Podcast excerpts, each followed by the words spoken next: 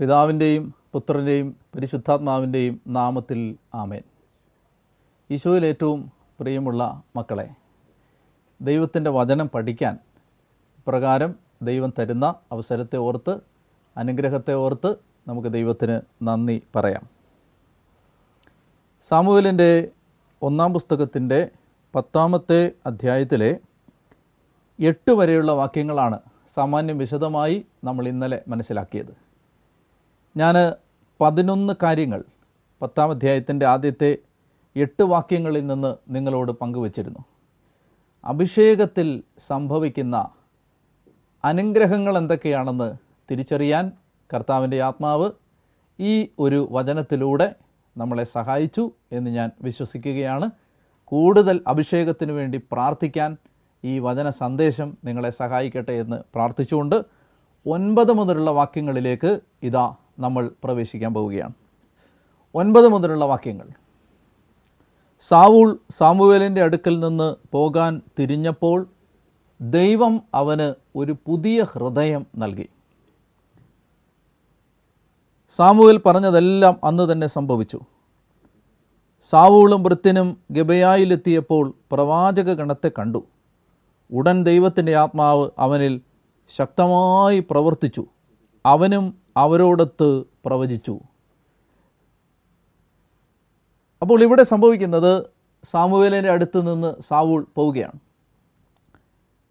അപ്പോൾ അവനൊരു പുതിയ ഹൃദയം ദൈവം നൽകി. ഇങ്ങോട്ട് വന്നതുപോലെയല്ല തിരിച്ചു പോകുന്നത്.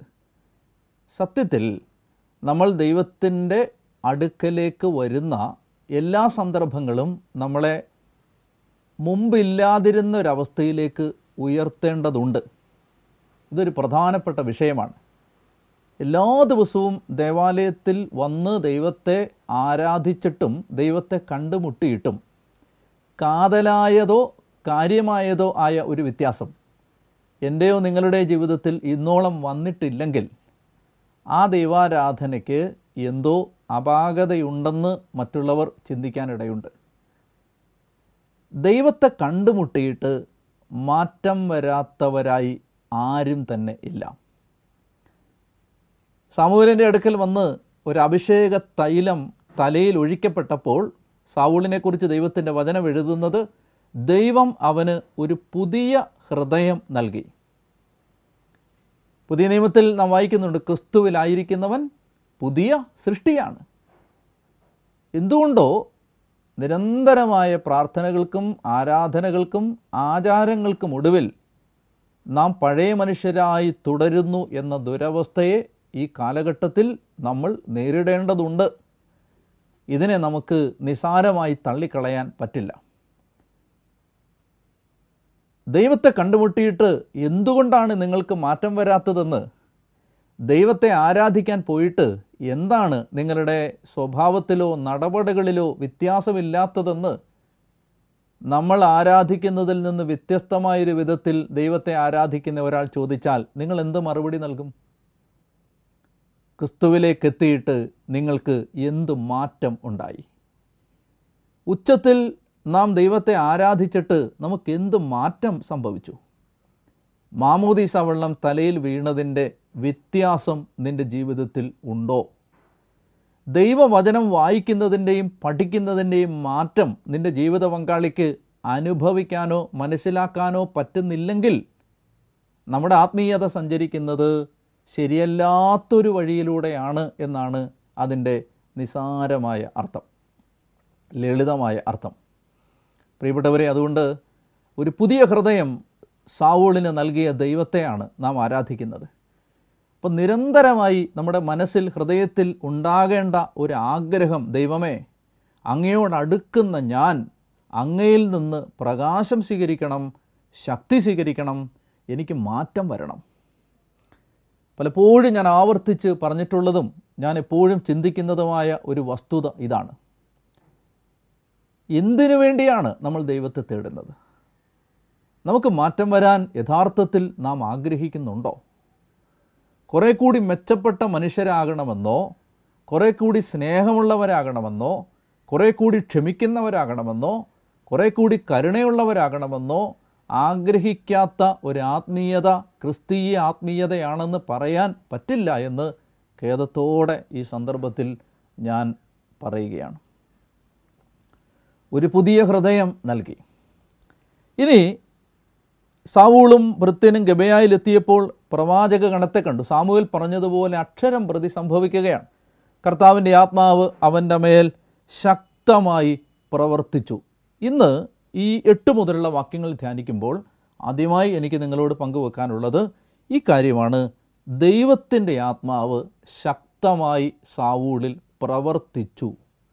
ഒന്നാമത്തെ ചിന്ത, ദൈവത്തിൻ്റെ ആത്മാവ് പ്രവർത്തിക്കുന്ന ആത്മാവാണ്, ചലിക്കുന്ന ആത്മാവാണ്, ഇടപെടുന്ന ആത്മാവാണ്, ശക്തിയോടെ ഇടപെടുന്ന ആത്മാവാണ്. അപ്പോൾ ആത്മീയ ജീവിതത്തിലാകട്ടെ ഭൗതിക ജീവിതത്തിലാകട്ടെ ഒരു വ്യക്തി ശക്തിയില്ലാത്തവനായി മാറുന്നെങ്കിൽ അത് ആത്മാവില്ലാത്തതിൻ്റെ ലക്ഷണമാണ്. ഉണർവില്ലാത്ത ഒരു സഭ, ഉണർവില്ലാത്ത ഒരു പൗരോഹിത്യം, ചലിക്കാത്ത ഒരു സമർപ്പണ ജീവിതം, ചലിക്കാത്ത ഒരു ഇടവക, തീപിടിക്കാത്ത ഒരു ദൈവസമൂഹം, അത് പരിശുദ്ധാത്മാവിൻ്റെ പ്രവർത്തനം നിലച്ചുപോയ കൂട്ടമാണ്.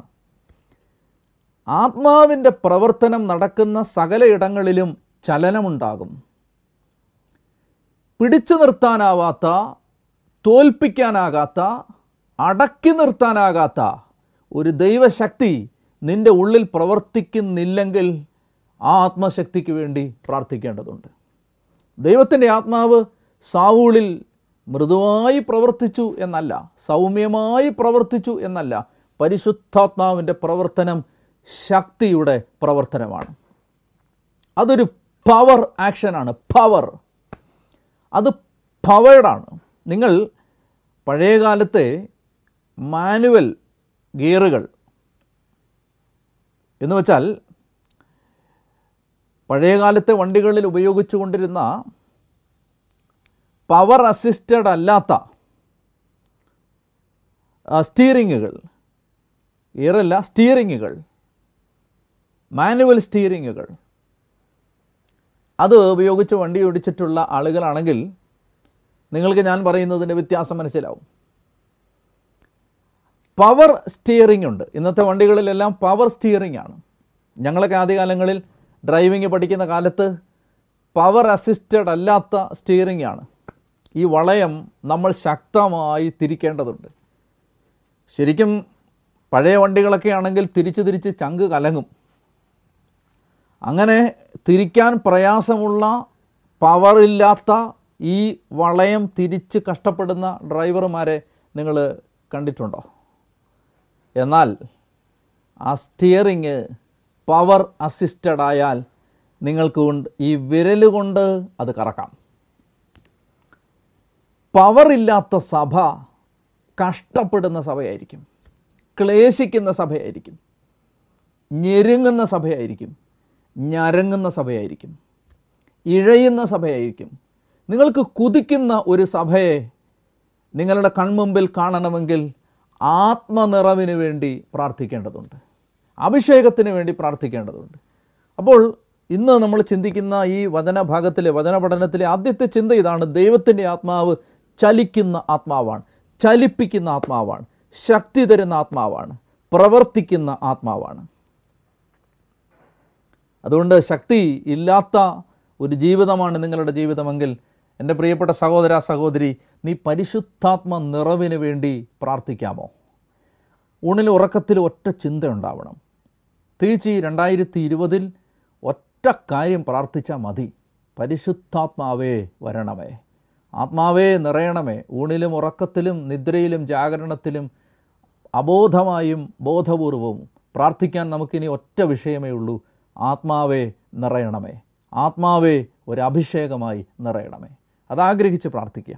അടുത്തത്, അങ്ങനെ അവൻ പ്രവാചകഗണത്തോടൊത്ത് പ്രവചിക്കുമ്പോൾ ഈ സാവൂളിനെ കണ്ട് പരിചയമുണ്ടായിരുന്ന ആളുകൾ അവർ പറയുകയാണ്, സാവൂളും പ്രവാചകനോ?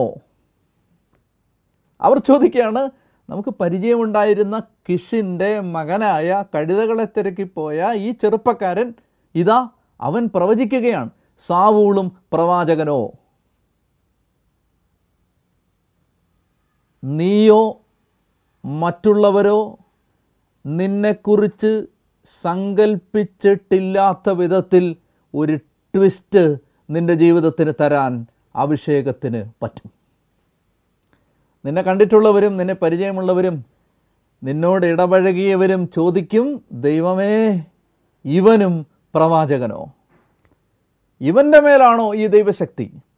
നീയോ മറ്റുള്ളവരോ സങ്കൽപ്പിക്കാത്ത ഒരു ടേണിംഗ് പോയിൻ്റ്, ഒരു വഴിത്തിരിവ്, ഒരു ട്വിസ്റ്റ് നിൻ്റെ ജീവിതത്തിന് തരാൻ ആത്മനിറവിന് പറ്റും. അപ്പോൾ സാവൂളും പ്രവാചകനോ ഒരു ചോദിക്കുകയാണ്. അങ്ങനെ നാട്ടിൽ അതൊരു പഴഞ്ചൊല്ലായിട്ട് മാറുകയാണ്, സാവൂളും പ്രവാചകനോ എന്ന് പറഞ്ഞാൽ ഒരിക്കലും പ്രതീക്ഷിക്കാത്തവരിടത്ത് നിന്ന് ഇതാ ഒരു അഭിഷേകം പൊട്ടിപ്പുറപ്പെട്ടു വരികയാണ്. ആരെയും നിസ്സാരരായിട്ട് കാണരുത്. കാരണം നാളെ ദൈവം ഒരു അഭിഷേകത്തിൻ്റെ തീ കൊളുത്തുന്നത് നീ ഒരിക്കലും സങ്കല്പിക്കാത്ത ഒരിടത്തു നിന്നായിരിക്കും, ഒരിക്കലും സങ്കല്പിക്കാത്ത ഒരാളിൽ നിന്നായിരിക്കും. ദൈവത്തിന് മഹത്വം. അടുത്തതായിട്ട് നമ്മൾ ഈ ഭാഗത്ത് നിന്ന് വായിക്കാൻ കഴിയുന്ന മറ്റൊരു ചിന്ത, സാവൂള് സ്വന്തം വീട്ടിലേക്കെത്തി. കഴുതകളെയൊക്കെ തിരിച്ചു കിട്ടിയെന്ന് അദ്ദേഹത്തിൻ്റെ പിതൃ സഹോദരൻ അദ്ദേഹത്തോട് പറഞ്ഞു. സാവൂള് സാമുവേലിൻ്റെ അടുത്ത് പോയതൊക്കെ പറഞ്ഞു. സാമുവേല് കണ്ടുമുട്ടി സാമുവേലിനെ കണ്ടുമുട്ടിയതിനെക്കുറിച്ചും അവിടെ താമസിച്ചതിനെക്കുറിച്ചും ഒക്കെ പറഞ്ഞു. പക്ഷെ ഒരു കാര്യം, താൻ രാജാവാകാൻ പോകുന്നു എന്ന കാര്യം അവൻ അവരിൽ നിന്ന് മറച്ചു വച്ചു. സാമുവേൽ പറഞ്ഞതെല്ലാം, രാജാവാകാൻ പോകുന്നു എന്ന് പറഞ്ഞതൊഴികെ ബാക്കിയെല്ലാം അവൻ തൻ്റെ വീട്ടിൽ വന്ന് പറഞ്ഞു. എന്നാൽ താൻ രാജാവാകാൻ പോകുന്നതിനെപ്പറ്റി സാമുവേൽ പറഞ്ഞതൊന്നും അവൻ തൻ്റെ കുടുംബക്കാരോട് പറഞ്ഞില്ല. എന്താണ് ഇതിൻ്റെ അർത്ഥം? പറഞ്ഞതിനേക്കാളധികം പറയാതിരിക്കാൻ നിന്നെ അഭിഷേകം സഹായിക്കും. നീ പറഞ്ഞതിനേക്കാളധികം നീ പറയാതിരിക്കാൻ സഹായിക്കുന്നത് ആത്മാവാണ്. നമ്മളിങ്ങനെ പറഞ്ഞുകൊണ്ടേ നടക്കുകയാണ്, നമ്മൾ വാതോരാതെ പറഞ്ഞുകൊണ്ടിരിക്കുകയാണ്. എന്നാൽ നാവിനെ അടക്കാൻ, മൗനം പാലിക്കാൻ, പറയാതിരിക്കാൻ, പറയേണ്ടത് മാത്രം പറയാൻ, പറഞ്ഞതിനേക്കാളധികം പറയാതെ സൂക്ഷിക്കാൻ ആത്മാവാണ് സഹായിക്കുന്നത്. പരിശുദ്ധാത്മ അഭിഷേകത്തിൽ മറ്റു ചില വ്യക്തികൾക്കും ഇങ്ങനെ സംഭവിക്കുന്നുണ്ട്. ഉദാഹരണത്തിന് നമ്മൾ കണ്ട വചനഭാഗമാണ്, സാംസന്റെ മേൽ പരിശുദ്ധാത്മാവ് ശക്തിയോടെ ആവസിച്ച് അവനൊരു സിംഹത്തെ ആട്ടുംകുട്ടി എന്ന വണ്ണം ചീന്തിക്കളയുമ്പോൾ അവിടെ തൊട്ടടുത്ത വാക്യം എങ്ങനെയാണ്, അവനിത് ആരോടും മാതാപിതാക്കന്മാരോട് പറഞ്ഞില്ല. എന്തെങ്കിലും ഒരു ചെറിയ കാര്യം സംഭവിച്ചാൽ അതെല്ലാവരോടും പറഞ്ഞ് നടക്കുന്ന ആളുകളാണ് നമ്മൾ. എന്നാൽ ഒരഭിഷേകം നമ്മളെ ചില സന്ദർഭങ്ങളിൽ ഒരുപാട് കാര്യങ്ങൾ പറയാതിരിക്കാൻ സഹായിക്കും. അവൻ സാമുവേൽ താൻ രാജാവാകാൻ പോകുന്നെന്ന് പറഞ്ഞതിനെക്കുറിച്ച് അവരോട് പറഞ്ഞില്ല. ഇനി മിസ്പായിൽ സാമുവേൽ ആളുകളെ വിളിച്ചു കൂട്ടുകയാണ്. വിളിച്ചു കൂട്ടിയിട്ട് സാമുവേൽ അവർക്ക് രാജാവായി ദൈവം ഇതാ ഒരുവനെ അഭിഷേകം ചെയ്യാൻ പോകുന്നു എന്ന് പറയുന്നു. എന്നിട്ട് ഗോത്രങ്ങളെല്ലാം വിളിച്ചു കൂട്ടി നറുക്കിടുന്നു. അങ്ങനെ ഈ സാവൂളിൻ്റെ കുടുംബത്തിന് നറുക്ക് വീഴുന്നു. അതിൽ നിന്ന് സാവൂളിന് നറുക്ക് വീഴുന്നു. അപ്പോൾ അവർ തിരക്കുകയാണ്, ഈ സാവൂൾ എവിടെയാണ്? രസകരമായൊരു കാര്യം ഇവിടെ സംഭവിച്ചു. സാവൂൾ എവിടെയാണെന്ന് അന്വേഷിക്കുമ്പോൾ എന്താ നടന്നതെന്നറിയാമോ? ഇവനെ കാണാനില്ല. അപ്പോൾ ആളുകൾ അന്വേഷിച്ചന്വേഷിച്ച് അന്വേഷിച്ച് പോയി ഒടുവിൽ ഇവനെ കണ്ടെത്തുന്നത് ഇവൻ ഭാണ്ഡങ്ങൾക്കിടയിൽ ഒളിച്ചിരിക്കുകയാണ്. ഭാണ്ഡങ്ങൾക്കിടയിൽ ഇവൻ പോയി ഒളിച്ചിരിക്കുകയാണ്. നിങ്ങൾ മനസ്സിലാക്കേണ്ടത്, ഇവനെ വിളിച്ചുകൊണ്ട് വന്ന് ആളുകളുടെ മധ്യത്തിൽ നിർത്തുമ്പോൾ ഈ കൂട്ടത്തിൽ ഏറ്റവും ഉയരമുള്ളവൻ അവനാണ്. ഇവിടെ വചനം പറയുന്നത് അവൻ്റെ തോളൊപ്പം നിൽക്കാൻ പോലും ഉയരമുള്ള ഒരാളും ഇസ്രായേലിൽ അന്ന് ഉണ്ടായിരുന്നില്ല എന്ന് പറഞ്ഞാൽ ആ നാട്ടിലെ ജീവിച്ചിരിക്കുന്നവരിൽ ഏറ്റവും ഉയരം കൂടിയ അധികായനായ ഒരു മനുഷ്യൻ അയാൾ എന്ത് ചെയ്യുന്നു? ഭാണ്ഡങ്ങൾക്കിടയിൽ ഒളിച്ചിരിക്കുന്നു. ഇതാണ് നമ്മുടെ ഇന്നത്തെ ദുരവസ്ഥ. ഉയരം കൂടിയവർ, അറിവുള്ളവർ, പഠിച്ചവർ, കൃപയുള്ളവർ മറഞ്ഞിരിക്കുന്നതാണ് വർത്തമാനകാല സഭയുടെ ദുരന്തങ്ങളിൽ ഒന്ന്. ദൈവവചനം പഠിപ്പിക്കാൻ അറിവുള്ളവർ മിണ്ടാതിരിക്കുന്നു, ദൈവവചനം പഠിച്ചിട്ടുള്ളവർ മിണ്ടാതിരിക്കുന്നു, അറിവുള്ളവർ, പഠിച്ചവർ, ജ്ഞാനമുള്ളവർ, ഭാഷയുള്ളവർ, കഴിവുള്ളവർ സംസാരിക്കാതിരിക്കുന്നു. അവർ ഭാണ്ഡങ്ങൾക്കിടയിൽ ഒളിച്ചിരിക്കുന്നു. പറയാൻ അധികാരമുള്ളവർ പറയാതിരിക്കുന്നു, പറയാൻ കഴിവുള്ളവർ പറയാതിരിക്കുന്നു. പ്രിയപ്പെട്ട സഹോദരങ്ങളെ, ഭാണ്ഡങ്ങൾക്കിടയിൽ ഒളിച്ചിരിക്കുകയാണ്. സ്വന്തം ശക്തി തിരിച്ചറിയാത്ത അഭിഷിക്തർ ഭാണ്ഡങ്ങൾക്കിടയിൽ മറഞ്ഞിരിക്കുന്നവരാണ്. പൗരോഹിത്യത്തിന് ദൈവം കൊടുത്ത അധികാരം തിരിച്ചറിയാത്തൊരച്ഛൻ ഭാണ്ഡങ്ങൾക്കിടയിൽ മറഞ്ഞിരിക്കുന്നൊരച്ഛനാണ്. തൻ്റെ സന്യാസ സമർപ്പണത്തിൻ്റെ വില തിരിച്ചറിയാത്ത ഒരു സിസ്റ്റർ ഭാണ്ഡങ്ങൾക്കിടയിൽ മറഞ്ഞിരിക്കുന്നൊരു സിസ്റ്ററാണ്. തന്നെ ദൈവം ഏൽപ്പിച്ചിരിക്കുന്ന വിശ്വാസ ജീവിതത്തിൻ്റെ ശക്തി അറിയാത്ത ഒരു ആത്മായ ശുശ്രൂഷകൻ ഭാണ്ഡങ്ങൾക്കിടയിൽ മറഞ്ഞിരിക്കുന്ന ഒരാളാണ്. വിളിച്ചുകൊണ്ട് വരുമ്പോൾ ഇയാളെപ്പോലെ ഉയരമുള്ള ഒരാൾ ഈ നാട്ടിലേയില്ല. എൻ്റെ പ്രിയപ്പെട്ട സഹോദരങ്ങളെ, എന്നിട്ട് സാവൂളിനെ കൊണ്ടുവന്നു, അവനെ രാജാവായി പ്രഖ്യാപിച്ചു. പ്രഖ്യാപിച്ചിട്ട് അടുത്തതായിട്ട് നമ്മൾ ഇവിടുന്ന് കാണുന്ന മറ്റൊരു സൂചന, സാമുവൽ ജനങ്ങളോട് രാജധർമ്മത്തെക്കുറിച്ചെല്ലാം പറഞ്ഞു. എന്നിട്ട് ഈ പറഞ്ഞ കാര്യങ്ങളെല്ലാം ഒരു പുസ്തകത്തിലെഴുതി കർത്താവിൻ്റെ മുമ്പിൽ വച്ചു. നിങ്ങൾക്ക് ഞാൻ നല്ല ഒരു ആത്മീയ പരിശീലനം പറഞ്ഞു തരാം. നിങ്ങളുടെ ജീവിതത്തിൽ നിങ്ങൾക്ക് കർത്താവിനോട് പറയാനുള്ളതെല്ലാം വാക്കുകൊണ്ട് പറയുന്നതിനേക്കാൾ ഫലപ്രദമാണ് നിങ്ങൾ ഒരു പുസ്തകത്തിൽ എഴുതി കർത്താവിൻ്റെ മുമ്പിൽ വെക്കുന്നത്. ദേ, ഇത് എൻ്റെ കർത്താവിനോട് എനിക്ക് പറയാനുള്ളതൊക്കെ ഞാൻ എഴുതുന്ന എൻ്റെ ബുക്കാണ്. ഇതെഴുതി കർത്താവിൻ്റെ മുമ്പിൽ വച്ചാൽ, എൻ്റെ അനുഭവം ഞാൻ നിങ്ങളോട് പറയാം, എഴുതിയതെല്ലാം നിറവേറിയെന്ന് നാളെ ഗുണനച്ചിഹ്നമിട്ട് വെട്ടി വെട്ടി വെട്ടിപ്പോകുമ്പോൾ നിനക്കറിയാൻ പറ്റും. നീ മറന്നാലും നീ ദൈവത്തിൻ്റെ മുമ്പിൽ വെച്ചത് സർവശക്തൻ മറക്കില്ല, മറക്കില്ല. നീ കർത്താവിൻ്റെ മുമ്പിൽ കൊടുത്തതൊന്നും ദൈവം മറക്കില്ല. നീ മറന്നാലും മറക്കില്ല. നമ്മൾ നാളെ മറന്നു പോവും. മറന്നു പോകുന്ന മറന്നു പോകുമ്പോൾ ഓർക്കാനാണ് എഴുതി വെക്കുന്നത്. ഇതൊക്കെ കർത്താവിനോട് ഒരു കാലത്ത് ദൈവമേ ഞാൻ നിന്നോട് പറഞ്ഞ കാര്യങ്ങളാണ് ഇതാ ഇപ്പോൾ നടന്നുകൊണ്ടിരിക്കുന്നത്. ഹല്ലേലൂയ. പ്രിയപ്പെട്ടവരെ, പുസ്തകത്തിൽ എഴുതി കർത്താവിൻ്റെ മുമ്പിൽ വെച്ചു. ഇനി നമ്മൾ കാണുന്നത് ഇപ്രകാരം രാജാവായി സാവൂളിനെ അഭിഷേകം ചെയ്തുവെന്ന് സാമുവേൽ പ്രഖ്യാപിക്കുമ്പോൾ ചില കുബുദ്ധികൾ ചോദിക്കുകയാണ്. ശത്രുക്കളിൽ നിന്ന് നമ്മെ രക്ഷിക്കാൻ ഇവന് കഴിയുമോ? അവർ അവനെ പരിഹസിക്കുകയാണ്. അവർ അവനെ അധിക്ഷേപിച്ചു, അവന് കാഴ്ചയൊന്നും കൊടുത്തില്ല. എന്നാൽ മറ്റ് ചില യുദ്ധവീരന്മാർ, ചില ചെറുപ്പക്കാർ, സാവൂൾ രാജാവായി അഭിഷേകം ചെയ്യപ്പെട്ടിരിക്കുന്നെന്ന് അറിയുമ്പോൾ അവനെ സഹായിക്കാനായി അവൻ്റെ അനുചരന്മാരായി അംഗരക്ഷകരായി അവൻ്റെ കൂടെ കൂടുകയാണ്. രണ്ട് തരം പ്രതികരണങ്ങളെ അഭിഷേകമുള്ള ഒരാൾ നേരിടേണ്ടി വരും. ഒന്ന്, നിന്നെ സപ്പോർട്ട് ചെയ്യാൻ ദൈവം ഒരു സമൂഹത്തെ ഉയർത്തും, നിന്നെ വിമർശിക്കുന്നൊരു സമൂഹവും ഉണ്ടാകും. ഇത് രണ്ടും ഉണ്ടാവും. പെന്തക്കോസ്തായിലും ഇത് തന്നെ നമ്മൾ കാണുന്നുണ്ട്. ചില ആളുകൾ പറയുന്നു ഇതെന്തോ അസ്വാഭാവിക സംഭവമാണ്. ചിലർ പറയുന്നു ഇവർ മദ്യപിച്ച് ഉന്മത്തരായി അവർ പുല പുലമ്പുന്നതാണ് അവർ ഉന്മത്തരായി സംസാരിക്കുന്നതാണ്. പ്രിയപ്പെട്ടവരെ, പത്താമത്തെ അധ്യായം അങ്ങനെ നമ്മൾ അവസാനിപ്പിക്കുകയാണ്. ഇനി പതിനൊന്നാമത്തെ അധ്യായത്തിൽ നമ്മൾ കാണുന്നത് അമ്മോന്യ രാജാവായ അമ്മോൻ രാജാവായ നാഹാഷ് എന്ന് പറയുന്ന രാജാവ് ഇസ്രായേലിനെ ആക്രമിക്കുകയാണ്. പതിനൊന്നാം അധ്യായം വിവരിക്കുന്ന സംഭവം അതാണ്. ഏകദേശം ഈ സംഭവങ്ങളെല്ലാം നടന്ന് ഒരു മാസം കഴിയുമ്പോൾ അമ്മോൻ രാജാവായ നാഹാഷ് ഇസ്രായേലിനെ ആക്രമിച്ചു. എന്നിട്ട് പറഞ്ഞു, നിങ്ങളെല്ലാവരും എൻ്റെ അടിമകളായിക്കൊള്ളുക.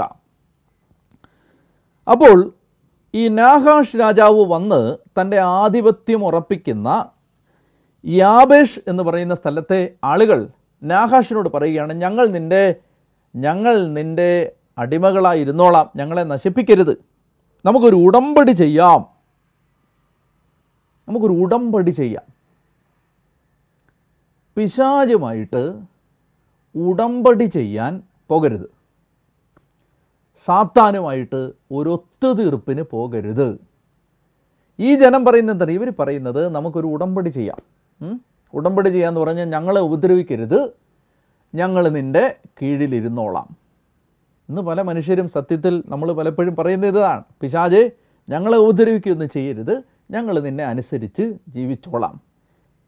നാഹാഷിനോട് ഈ ജനം പറയുന്നത് ഞങ്ങളെ ശല്യം ചെയ്യരുത്, ഞങ്ങൾ നിൻ്റെ അടിമകളായിരുന്നോളാം. ഉടനെ ഈ നാഹാഷ് പറയുന്നത് അടിമകളായിരുന്നോളൂ, പക്ഷേ നിങ്ങളുടെ എല്ലാവരുടെയും വലത്ത് കണ്ണ് ഞാൻ ചുഴന്നെടുക്കും. ഇതാണ് സാത്താനുമായി ഉടമ്പടി ചെയ്താലുള്ള പ്രശ്നം. നമ്മുടെ കാഴ്ച നഷ്ടപ്പെടും. സാംസൺ ന്യായാധിപൻ, വലിയ ന്യായാധിപൻ, പക്ഷേ അവൻ പിശാചുമായി, ജഡവുമായി, ശരീരത്തിൻ്റെ പാപവുമായി അവനൊരു ഉടമ്പടി ചെയ്തു. അതുമായി ഒരു ഒത്തുതീർപ്പിലായി. അത് സാരമില്ല എന്ന് കരുതി ഒടുവിൽ എന്ത് സംഭവിച്ചു? ദാഗോൻ്റെ ക്ഷേത്രത്തിൽ വെച്ച് രണ്ട് കണ്ണുകളും ചുഴന്നെടുക്കപ്പെട്ട് കാഴ്ച നഷ്ടപ്പെട്ട് അവൻ മരിച്ചു വീണു. പാപം നമ്മുടെ കാഴ്ച കെടുത്തിക്കളയും. പിശാചുമായൊരു ഉടമ്പടിക്ക് പോകരുത്. മന്ത്രവാദം, ആഭിചാരം, ക്ഷുദ്രം, അന്യദൈവാരാധന, പിശാചുമായി ഒരു ഉടമ്പടിക്ക് പോകരുത്. പാപം, മാരകമായ പാപങ്ങൾ, അതുമായി ഒത്തുതീർപ്പിൽ ജീവിക്കാം എന്ന് കരുതരുത്. അത് നമ്മുടെ കാഴ്ച നശിപ്പിച്ച് കളയും, കാഴ്ച നശിപ്പിച്ച് കളയും. അപ്പോൾ ഈ യാബേഷിലെ ആളുകൾ പറയുകയാണ്, ഒരു കാര്യം ചെയ്യൂ, ഏഴ് ദിവസത്തെ ഒരു സാവകാശം തരണം. നിന്നെ നിന്നോട് യുദ്ധം ചെയ്യാൻ ഞങ്ങളുടെ നാട്ടിൽ ആരുമില്ലെങ്കിൽ നീ പറയുന്നത് പോലെ ഞങ്ങൾ ചെയ്തു കൊള്ളാം. അങ്ങനെ അവർ സാവൂളിൻ്റെ അടുത്തേക്ക് വരികയാണ്.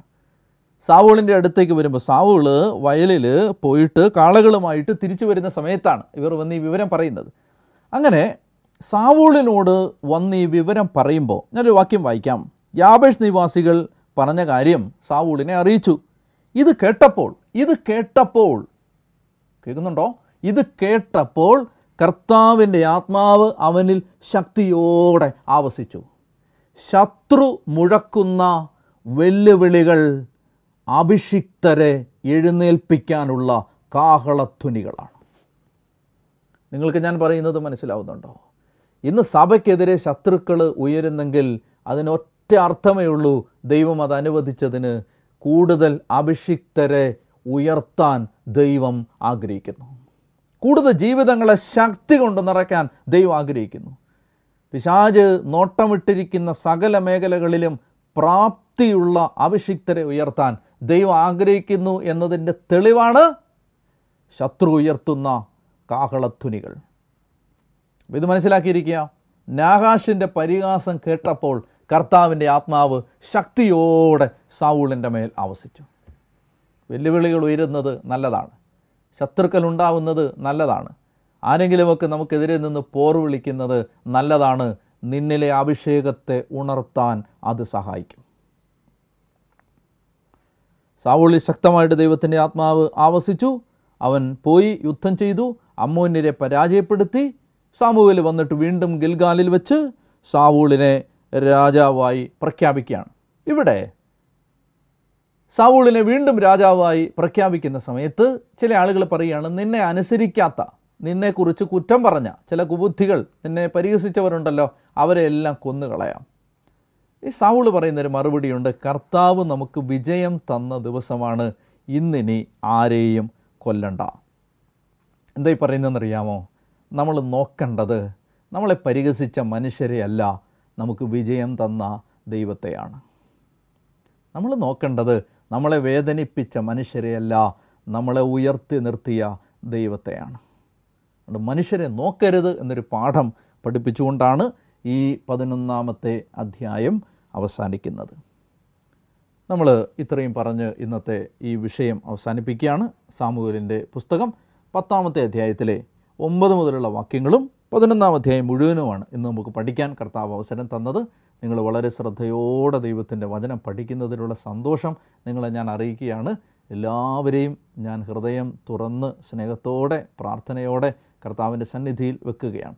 നിങ്ങൾ വചനം പഠിക്കുന്ന മക്കളോട് ദൈവത്തിന് സവിശേഷമായ ഒരു വാത്സല്യമുണ്ട്.